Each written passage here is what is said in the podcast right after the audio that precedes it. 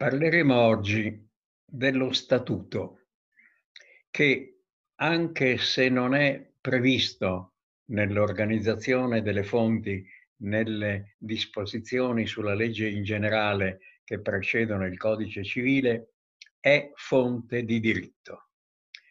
Lo statuto è una regola giuridica normativa, è una norma che disciplina l'organizzazione e l'attività di un ente. La parola statuto indica, direi in modo plastico, qualcosa che sta, che dura. Pensate che nella parola statuto ha la stessa origine della parola Stato e anche della parola Costituzione. Lo statuto quindi è una regola giuridica normativa che riguarda l'organizzazione e l'attività di un ente. È anche una norma autonoma perché è creata dagli organi dello stesso ente, sia pure nei limiti stabiliti dalle leggi.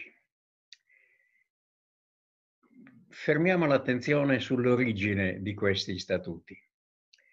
L'origine degli statuti è antica, risale agli anni 1100-1200 ed è stata causata dalla caduta dei sistemi politici centrali di allora, cioè la caduta dell'impero romano. In questa situazione di vuoto e anche di confusione legislativa ed economica, vi sono state molte organizzazioni locali minori, in particolare i comuni, che si sono date una organizzazione, un piccolo esercito e uno statuto e anche delle regole che appunto sono state costituite, statuite, stabilite e che disciplinavano l'organizzazione e l'attività delle stesse organizzazioni. Oggi le regole statutarie ci sono ancora, ma in modo diverso. Sono espressione dell'autonomia normativa di vari enti. Vi possono essere anche delle ipotesi in cui un'autorità centrale attribuisce ad un ente questo statuto, ed è il caso degli statuti speciali delle regioni. Ma la maggior parte delle ipotesi riguarda lo statuto come espressione di autonomia, autos nomos, da solo norma, norma stabilita da soli, deliberata da soli. E quindi la maggior parte degli statuti sono statuti autonomi. Le regole statutarie, per quanto riguarda determinati enti, sostituiscono le regole della legge, ma sono condizionate da queste stesse leggi che possono modificare l'ambito della potestà statutaria. Insomma, lo statuto è anch'esso una forza, è una fonte di diritto, anche se non è previsto nell'articolo 1 delle disposizioni sulla legge in generale, che risalgono al 1942. Per avere un quadro abbastanza completo degli statuti bisogna distinguere ed esaminare prima gli statuti speciali delle regioni e poi gli statuti ordinari delle regioni che costituiscono le parti più rilevanti, più grandi almeno di questi statuti. Cominciamo dagli statuti speciali delle regioni. Dopo la seconda guerra mondiale vi sono state cinque regioni collocate ai confini nazionali quindi Sicilia, Sardegna, Valle d'Aosta, Trentino Alto Adige, Sud Tirol e Friuli Venezia Giulia, che manifestarono tutte una tendenza centrifuga di allontanamento dal centro e di polemica nei confronti dell'apparato centrale dello Stato. Queste regioni sostennero che erano state abbandonate dimenticate e sfruttate fin dagli anni successivi alla unificazione e specialmente, nonostante le belle parole, durante il periodo fascista.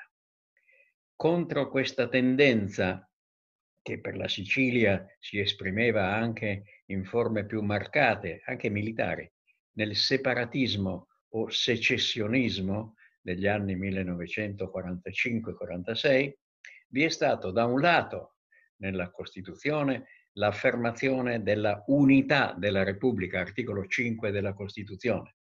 Dall'altro lato, quasi per compensare e frenare questa tendenza centrifuga, disgregatrice dello Stato, sono stati attribuiti a queste regioni forme e condizioni speciali di autonomia.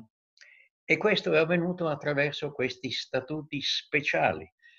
Perché speciali? Perché sono adottati con legge costituzionale, non sono statuti autonomi deliberati dai consigli delle singole regioni, ma sono stati deliberati dal Parlamento nazionale e poi attribuiti, direi imposti, dati a queste regioni. Soltanto nel caso della Valle d'Aosta e della Sicilia si è trattato di statuti che all'inizio erano stati deliberati dai consigli regionali e sono stati poi trasformati, convertiti in legge costituzionale. Allora, gli statuti speciali delle regioni sono quindi norme statutarie di livello costituzionale, non autonome, ma stabilite dai parlamenti, che disciplinano quindi questi statuti l'organizzazione e l'attività delle cinque regioni su indicate. Queste ultime hanno quindi una ampia autonomia, ma però bisogna tener conto che l'ampiezza decisionale di questa autonomia non è delle singole regioni, ma del Parlamento nazionale. Quindi, sotto il profilo formale, gli statuti speciali sono leggi costituzionali e possono quindi essere modificati soltanto con il procedimento di modificazione delle leggi costituzionali. Qualcuno ha osservato che in questo modo, con queste regioni a statuto speciale, si sono formati altri cinque stati che seguono loro opinioni politiche, loro tendenze, loro organizzazioni e quindi gli statuti speciali delle regioni costituiscono un elemento contrario a quella che è l'unità della Repubblica. D'altra parte, tra gli stessi principi fondamentali della Costituzione è ribadita in modo molto marcato l'unità e la indivisibilità della Repubblica stessa.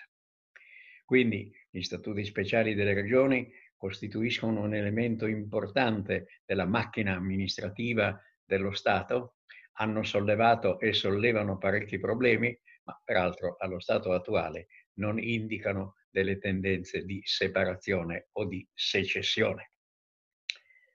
Esaminiamo ora gli altri statuti che per distinguerli dai precedenti sono chiamati statuti ordinari delle regioni, che sono le norme statutarie delle 15 regioni residue delle 20 regioni che ci sono. La Costituzione stabilisce all'articolo 123 che ogni regione ha uno statuto. Attenzione, quando nelle leggi vi è il verbo all'indicativo, nel caso di specie ha, significa deve. Quindi dire che ogni regione ha uno statuto significa che ogni regione deve avere uno statuto. E questo è uno statuto autonomo che è deliberato con legge regionale dal Consiglio regionale e con un procedimento che ricorda quello della Costituzione due deliberazioni successive a intervallo non minore di due mesi a maggioranza assoluta dei suoi componenti. Esso non deve essere più approvato come si pensava all'inizio con legge del Parlamento e non richiede il visto del commissario del governo. È però previsto all'articolo 123,2 della Costituzione che il governo, se ritiene che lo statuto invada le competenze dello Stato, e sia comunque in contrasto con la Costituzione, può promuovere la questione di legittimità costituzionale davanti alla Corte Costituzionale entro 30 giorni dalla pubblicazione dello Statuto. Lo Statuto ordinario delle regioni ha un contenuto obbligatorio perché deve stabilire in armonia con la Costituzione la forma di governo della regione e i principi fondamentali di organizzazione e di funzionamento di ogni regione. Ciò significa che ogni regione ha e può avere caratteristiche proprie, sia in riferimento alla forma di governo, che può essere presidenziale o consiliare, sia in relazione all'organizzazione e al funzionamento amministrativo. Insomma, queste regioni a statuto ordinario non sono uguali l'una all'altra come, ad esempio, l'abbiamo già fatto, le tante cellette di un alveare, mirabili nella loro forma esagonale, però eh, uguali l'una all'altra. Qui le regioni possono avere delle forme diverse, hanno dei moduli eh, che eh, rispecchiano quelle che sono le caratteristiche economiche, eh, sociali, politiche di ogni regione. Altro contenuto obbligatorio dello statuto e che fa vedere ancora la diversità di questi statuti riguarda l'esercizio di iniziativa legislativa, del referendum su leggi, ma anche su provvedimenti amministrativi della regione, la pubblicazione delle leggi e dei regolamenti regionali.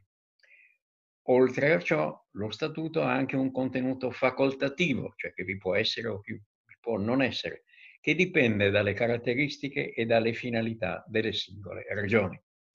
Lo statuto quindi è come la piccola Costituzione della regione e condiziona le leggi e i regolamenti regionali.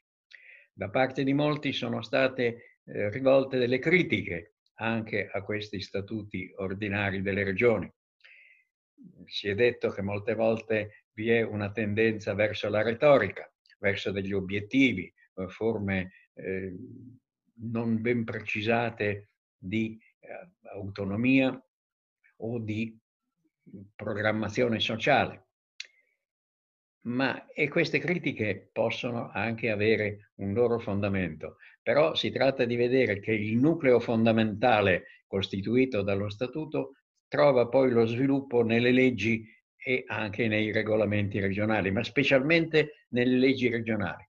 E quindi se vi sono delle qualità o dei difetti nelle varie regioni, non è soltanto nello statuto che bisogna fermare l'attenzione, ma specialmente nelle leggi regionali che devono essere in armonia con lo statuto stesso.